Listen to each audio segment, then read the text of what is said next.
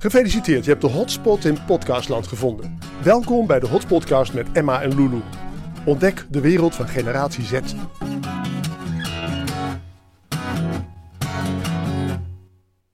Ja, geluidswachtest. Oh, een vraag. Oh. Oké. Bedankt dat u even tijd wilde maken voor dit interview. Uh, mijn uh, podcast, mede podcastpersoon, die is er nog even niet, want die had een rijles. Maar die komt zo meteen misschien toch wel. Uh, er komt zo meteen nog even iemand meekijken, want u moet het nog leren. Maar ik heb het vandaag met u over um, hoe het is om docent te zijn op je eigen middelbare school. Want u geeft les op geschiedenis en u heeft er ook zelf gezeten, toch? Op, het, op school. Ja, dat klopt. Ja, ik uh, heb hier zelf uh, eerst les gehad. Dus er zijn een hoop docenten waarvan ik zelf ooit ja, de verschillende vakken heb geleerd, waarbij die nu wel mijn collega's zijn. Want ben in totaal zes jaar weg geweest en daarna gewoon weer teruggekomen hier. Ja. Oké, okay, we beginnen altijd even met voorstellen. Zou u zich even willen voorstellen? Ja, ik uh, ben uh, Jamie Haringa. Ik ben, werk hier op het Gymnasium als uh, aardrijkskunde docent. Voor het vierde jaar inmiddels. ik ben daarnaast ook mentor van de derde klas. ik weet niet of ik ook buiten mijn werk dingen daarover Je moet mag eigenlijk zeggen wat je wil. Nou, dan laten we het voor nu even hierbij. Oké, okay, want u bent u dus zelf ook naar school gegaan. Hoe lang geleden is dit? Ik heb hier op school gezeten tussen 2006 en 2013. Oké. Okay. En wat voor leerling was u zelf? Ik was uh, zelf een leerling die over het algemeen heel erg zijn best deed om niet echt op te vallen. Oh. Het is ook zo dat uh, als je mij toen de tijd had verteld dat ik later docent zou worden, dan zou ik je voor gek verklaren, omdat ik het spreken voor groepen toen een van de engste dingen vond die er was. Mm -hmm. um, maar daar heb ik door mezelf daar gewoon in te trainen tijdens uh, ja, het studeren toch langzaam maar zeker mijn weg in gevonden, waardoor ik het nu helemaal niet meer zie als iets wat spannend of uitdagend is. En ik me soms zelfs tegenwoordig moeilijk kan voorstellen dat een ander dat wel vindt. Mm. Oké. Okay. Maar uh, hoe was u dan met uh, schoolwerk? Deed u daarin ook wel best of was u een beetje een vervelende leerling? Ik was zeker geen vervelende leerling. Ik was uh, een leerling bij wie het allemaal in het begin heel makkelijk ging. ja. De eerste drie jaar heb ik eigenlijk nooit gezien dat, dat het uh, schoolwerk als werk, uh, ja, dat, het, dat het als dat bestempeld kon worden. Het ging allemaal gewoon vanzelf. Ik deed het ook zonder daar echt vragen bij te stellen. Maar op een gegeven moment kwam ik er wel achter dat, het, ja, dat ik dus niet per se mezelf hoefde in te zetten om nog steeds een voldoende te halen. En zag ik ook niet het belang in van ik moet per se een hoog cijfer halen, want een 6 is ook een voldoende. Dus ja, dat uh, is langzaam maar zeker er steeds meer ingesleten. En cijfers gingen dus ook wel achteruit van 8 en 9's naar 6 en 7's. Mm. Tot uiteindelijk in het examenjaar, waarin ik dan met drie onvoldoendes het niet heb gehaald en dat jaar opnieuw heb moeten doen. Mm. Maar ja, het belang van school heel serieus nemen, dat was er gewoon steeds minder bij mij op dat moment. Oké. Okay. En hoe was het dan om je oude docenten weer tegen te komen? Ja, in het begin is dat vreemd, uh, maar eigenlijk is het vreemd vooral dat je mensen ineens niet meer bij hun achternaam, maar bij hun voornaam uh, moet Ja. noemen. En dat je een mening die je ooit hebt gevormd over bepaalde mensen uh, nog steeds meeneemt, Mm maar er toch wel vrij snel achter komt dat de meeste mensen eh, helemaal niet zo zijn als mens als dat ze zijn als docent. Dat een docent toch over het algemeen en vaak een rol aanneemt van een, ja, die, waardoor die een leerling beter denkt te kunnen bereiken. Of uh, ja, daardoor hoopt dat een leerling beter gaat presteren, maar dat het niet altijd is wie een mens echt is. Ja. Hoe oud was u toen u begon met lesgeven? Uh, 23. Bent u wel eens bang geweest dat leerlingen u dan niet serieus zouden nemen dat u heel erg jong was? Uh, ja, dat zit, zal waarschijnlijk nog steeds af en toe wel het geval zijn. Dat Mhm. leerlingen denken van oké, deze persoon is nog niet zo oud, dus waarom zou ik die dan serieus moeten nemen? Nee. Um, maar het blijft eigenlijk dat als je laat zien dat je over voldoende kennis beschikt en dan vooral vakkennis beschikt, dat leerlingen daardoor je over het algemeen wel snel serieus nemen. En zolang als jij leerlingen ook serieus neemt, zullen ze jou ook serieus nemen.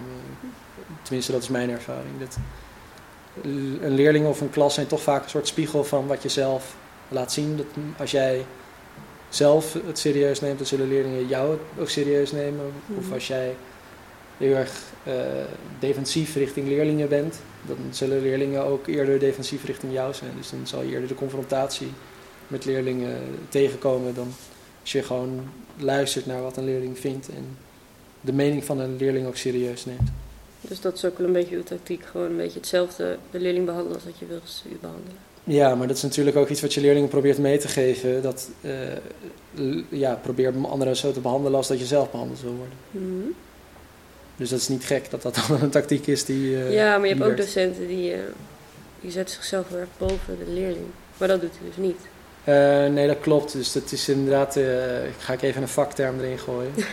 In de Rose van Leary is het inderdaad zo dat de meeste docenten wordt aangeraden om jezelf eh, boven leerlingen te plaatsen. En dan kan dat met leerlingen of tegen leerlingen zijn. Dat is een keuze van een docent of je liever met of tegen wil zijn. Maar er wordt eigenlijk altijd aangeraden om boven een leerling te gaan staan in plaats van naast een leerling omdat de angst dan bestaat dat als je jezelf naast een leerling zet, dat je te veel in een vriendschappelijke relatie komt in plaats van een relatie waarin je serieus genomen wordt als docent.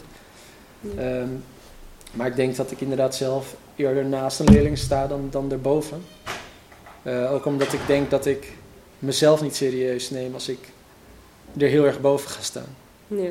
Ik heb ook wel eens gesprekken met ouders waarin ik zeg dat het voor mij lastig is om een, een rol te vervullen die vergelijkbaar is met een vaderfiguur, omdat ik helemaal niet die leeftijd heb van een vader. Nee. Dus dat het eerder is dat ik zeg, nou laat mij dan maar de oudere broer zijn.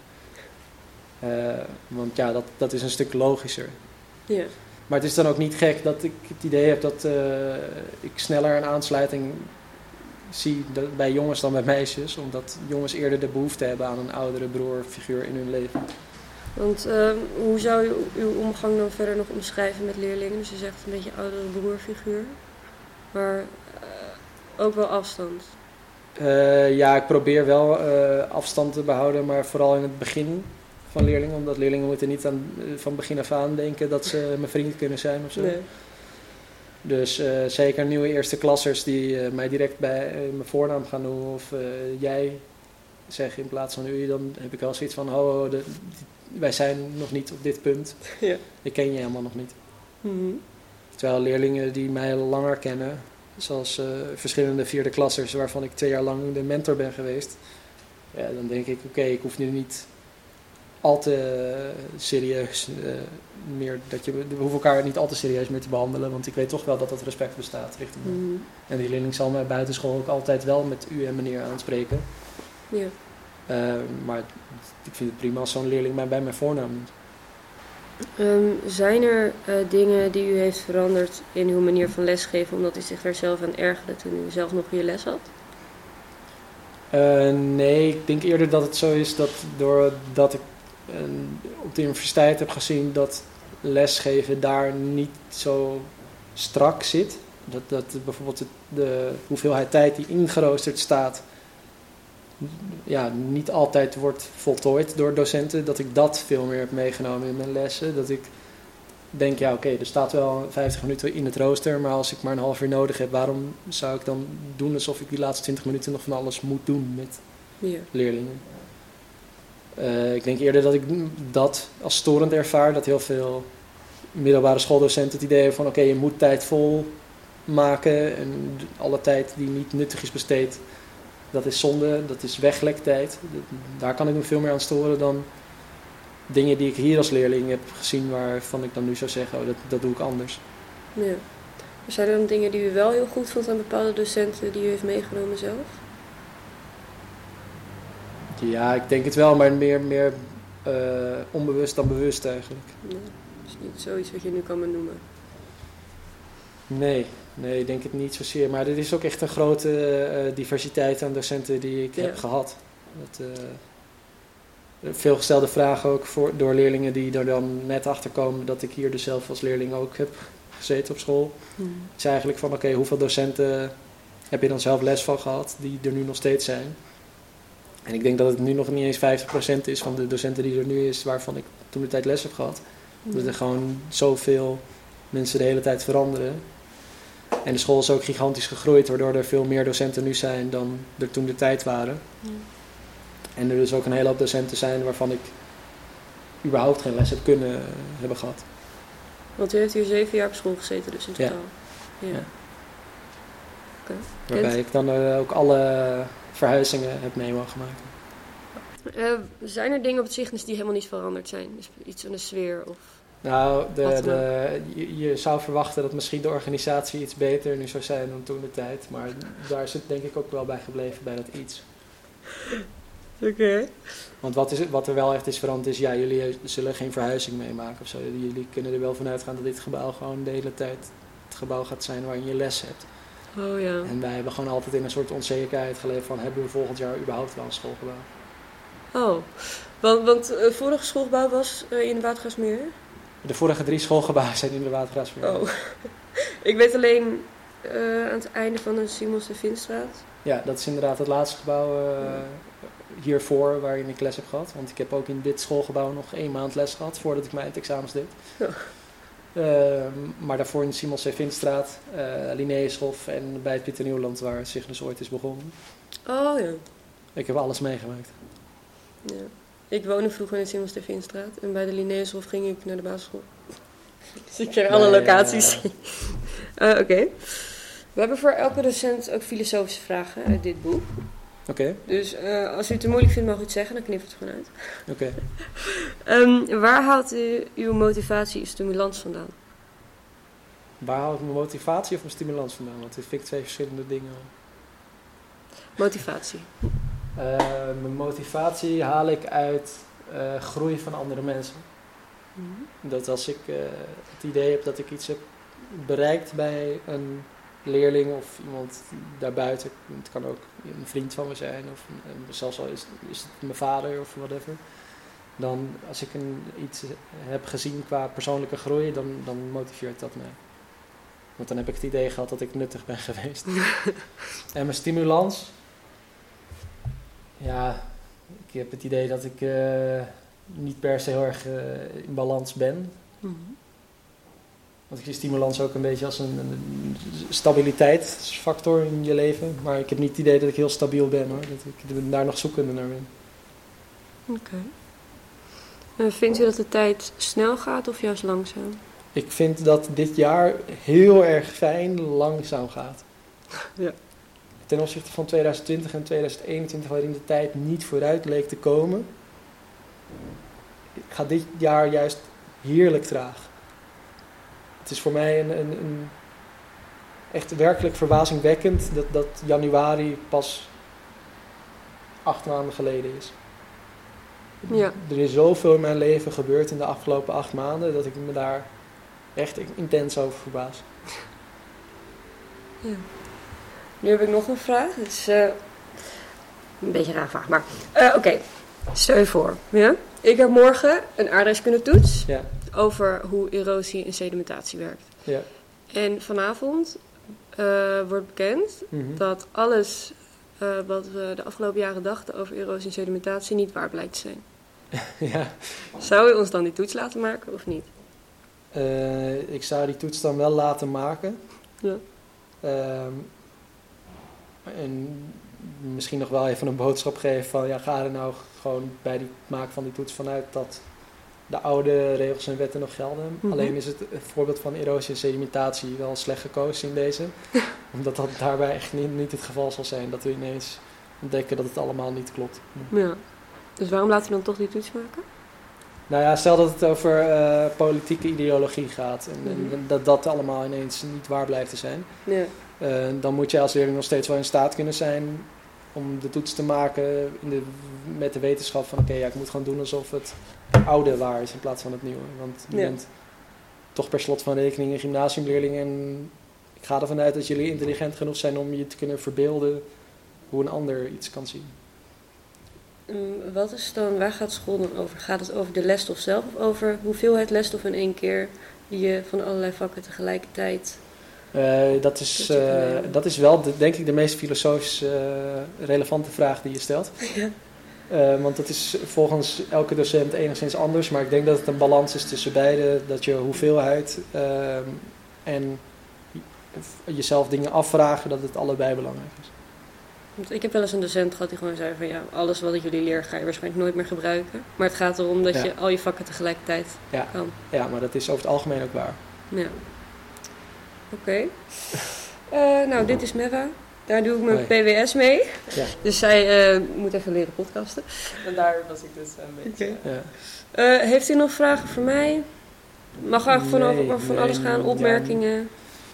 Maakt niet uit. Nee, niet zozeer. Ik ben wel benieuwd naar de andere filosofische vragen. Ik, eh, de podcasten waar ik het meest naar luister zelf, daarbij is het zo dat ze elke persoon die daar te gast is dezelfde tien vragen stellen. Mhm.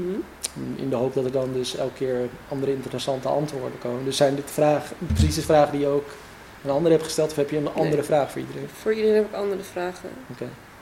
Ik probeer dat een beetje aan te laten sluiten op de persoon. Ja. Ehm, ja. Maar misschien willen we ook nog wel eens gaan doen, maar dat we iedereen dezelfde vraag stellen. Maar dat moeten we nog even gaan bespreken. Oké. Maar je weet niet een eh, vraag van een ander nog even. Ja, die heb ik wel gewoon hier online staan. Dan moet ik gaan zoeken. Ehm, eh, bij meneer Boeken hebben we gevraagd hoe gaat u om met tegenslagen? Slecht. Slecht, echt verrassend slecht. Ik had eh, vorig jaar dat mijn oma was overleden en ik richting de buitenwereld me groot heb gehouden, maar eigenlijk heeft me dat veel te lang bezig gehouden mentaal. Maar heb ik dat nooit willen toegeven aan anderen of zo. Dus slecht. Ja. En is het leven echt makkelijker als je een kind bent? Nee, helemaal niet. Nee, nee, nee, zeker niet. Het is anders makkelijk. Maar het, het leven is makkelijk als je geld hebt. Hoe vervelend dat ook is om te Ja. horen, maar dat is wel zo. We leven helaas in een kapitalistische maatschappij. Ja. We hadden aan meneer X ook nog gevraagd: eh, kunt u zich voorstellen dat er mensen zijn voor wie u geen respect kan opbrengen? En waarom zou dat zo zijn? Ja, dan zit je in de paradox van, ehm, hoe noem je dat? Eh, dat je iedereen accepteert. Ja. Want als je iedereen accepteert, moet je op een gegeven moment ook accepteren dat mensen jou niet accepteren. Ja. En dan, dat is altijd heel ingewikkeld voor mensen. Mhm. Dus de, eh, dat is wel een, iets wat steeds terugkomt in de Nederlandse maatschappij. Die, die balans tussen, oh ja, we accepteren eh, mensen die homo zijn, maar we accepteren ook mensen die homofoob zijn. En dat, dat kan eigenlijk niet tegelijkertijd. Ja. Waardoor je dus ziet in wijken waar veel homofobie plaatsvindt, of ja, een, een rol heeft, dat juist daar de meeste homovlaggen hangen. Ja. Ja, dus dat, dat kan ik zeker begrijpen. Oké. Het is wel eh, lastig soms. Is er nog een vraag opgekomen of een Nee, opmerking? nee, nee, zeker niet. Nee, maar ik, denk jou? eh, meer van dit soort vragen eh, ben ik altijd voor. Nee, oké. Ik dacht dan, ik wilde zo'n filosofische vraag bedenken, maar ja, ik heb zelfs geen filosofie, dus dan het zou een beetje lang duren voor het echt filosofische vragen komen. Ja, kijk, filosofie kan je, hoef je aan de ene kant moet je het heel serieus nemen, maar aan de andere kant ook totaal niet, want elke vraag is filosofisch. Ja. Mhm. De allereerste les filosofie die ik ooit heb gehad, toen de derde klas, eh, om te kijken van oké, zou je dit wel of niet willen kiezen, was het dat je jezelf de vraag moest stellen van waar verwonder jij jezelf over? En toen als puberaal kind dacht ik van oké, ik ga de meest vervelende vraag stellen. En toen zei ik, ja, ik verwonder mezelf erover dat ik me nergens over verwonder. En dat vond de docent fantastisch. Toen dacht ik, ja, dit vak moet ik dus echt niet kiezen, want ik kan het niet serieus nemen. En wat voor eh, profiel deed u uiteindelijk? Ik heb natuur en techniek gedaan, maar dat is omdat ik wiskunde en natuurkunde allemaal heel makkelijk vond. En nog steeds vind. en talen juist heel moeilijk voor mij zijn. Dat ik, ik mezelf ook echt met terugwerkende kracht afvraag van hoe heb ik in godsnaam zes eh, talen tegelijkertijd gedaan. Want Engels kon ik niet eens. Nee. nee, ik vind talen ook heel moeilijk, maar ik doe geen eh, natuurprofiel. Nee, maar daar kan je natuurlijk ook nog steeds omheen werken door gewoon een maatschappijprofiel bij elkaar te... Ja. Ook geen Duits, geen Frans. Beide irritant. Ja.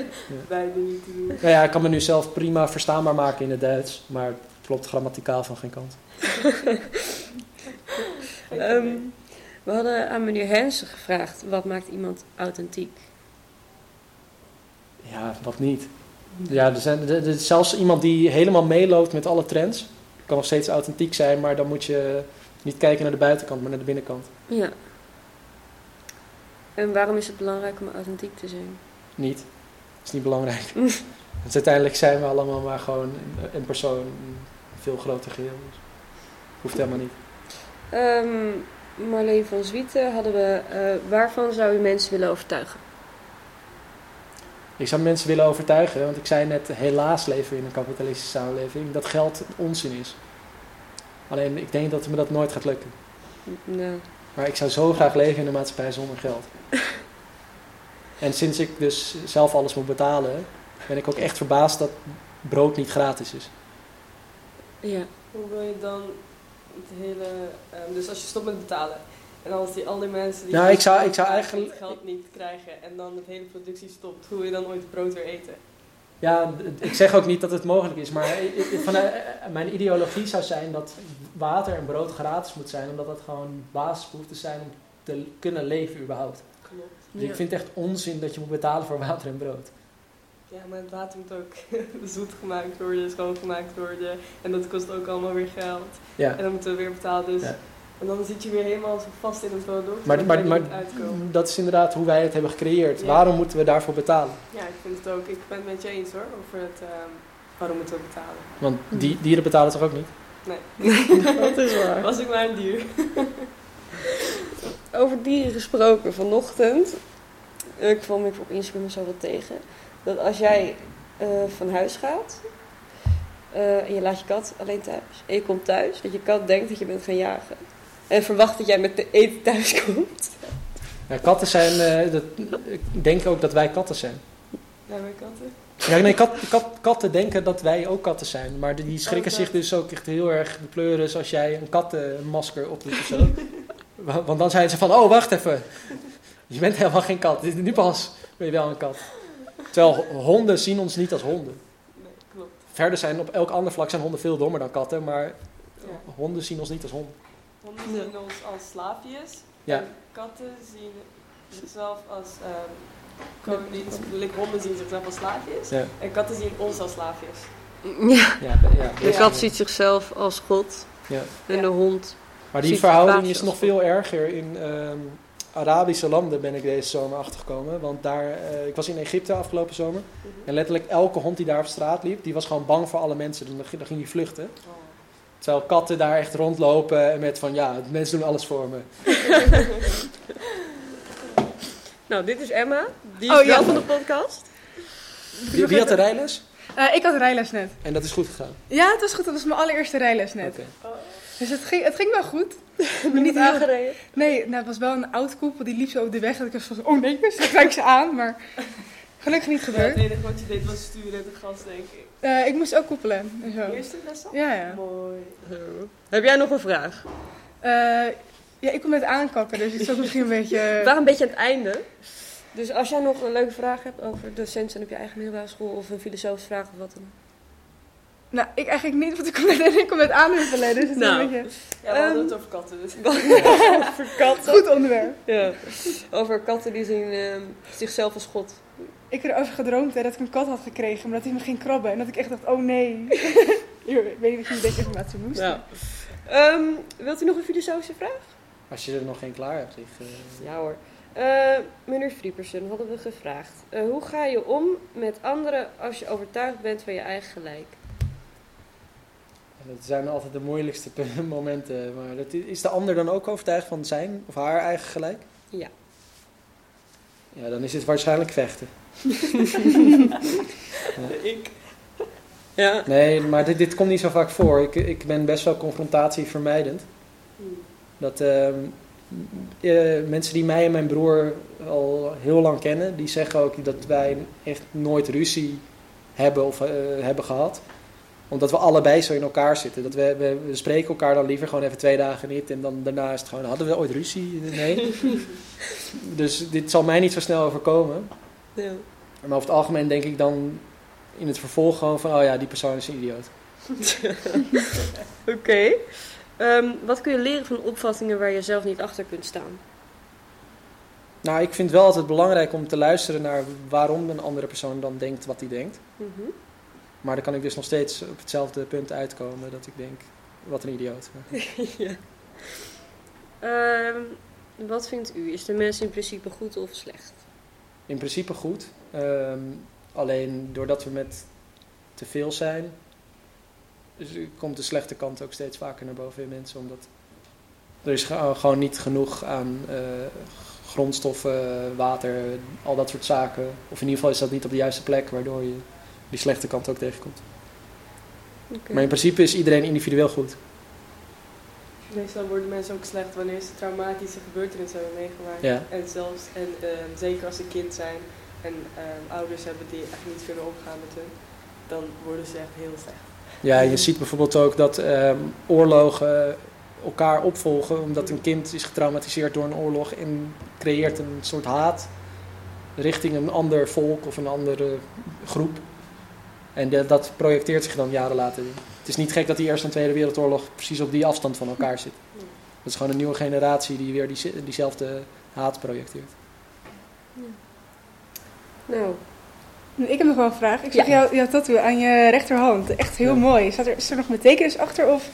Nou, het is dus zo dat voordat ik eh, daadwerkelijk docent werd, eh, heb ik er heel lang over nagedacht om de wereldkaart te laten tatoeëren. Alleen Mhm. ken ik die iets te goed en dan ben ik net iets te autistisch dat ik mezelf zou irriteren aan alle eh, oneffenheden die er dan Mhm. toch net in komen. Want ja, de inkt kan nou eenmaal niet beter gezet worden. Dus toen heb ik Mhm. na lang daarover nadenken besloten om iets te zetten wat eigenlijk van zichzelf al een soort van... De bedoeling is dat het vervaagd is, waardoor ik me daar niet aan kan irriteren. Ja. Hij is heel Want- gaaf. Ja, maar het is dus niet eens een goede cirkel eigenlijk.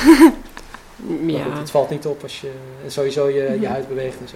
Nee, je, kunt er ook niet tegen als het niet een goede cirkel is. Nee, dat kan ik dus wel loslaten.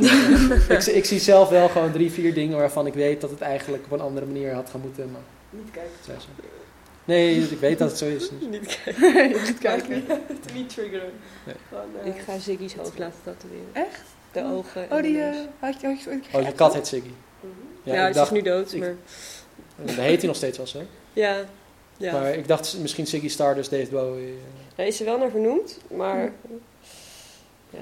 Twee verschillende oogkleurtjes. Ja, ik had een kat die had ik eh, van het. 0 tot 18. Dus, en Ja, toen ging ze dood, eh, dus dus ja. ja. Mhm. Ja, ze is vorig jaar overleden. Mijn ouders hebben haar gevonden in 2002 in India. Toen Ja. hebben ze haar meegenomen naar Nederland. En in 2021 is ze overleden, dus ze was echt behoorlijk oud. Ja, er gebeurt wel veel meer bij katten, hè, verschillende oogkleuren dan, eh, Ja. dan bij Ja. mensen. We hebben wel een tweede klasse die twee verschillende oogkleuren heeft. Echt? Ja. Ja, dat is zo mooi. Ja. was ook echt de allereerste les dat ik zo zit, oké, ik, ik, ik kan dit niet negeren, ik moet het gewoon direct over hebben. Ja. Dan is het gewoon maar gebeurd. Tweede- Ja, ja, ja, dat klopt. Nou, Echt een eerste, tweede klasse bedoel ik. Nee, ja, het was dus een jaar geleden. Ik geef nu geen tweede klasles. Dus. Mhm. Ja, een antwoord wat zij zullen geven. nou, bedankt voor het interview. Ja, geen dank hoor. Ik vond het wel leuk. Ja, ik zal hem zeker luisteren. Ja, ga jij maar luisteren. Jij ook? Begin. Ja, is goed. U luisterde naar de Hotspodcast met Emma en Lulu. Vergeet niet een recensie achter te laten, maar wel een goede. Laat het anders maar zitten. En oh ja, volg ons.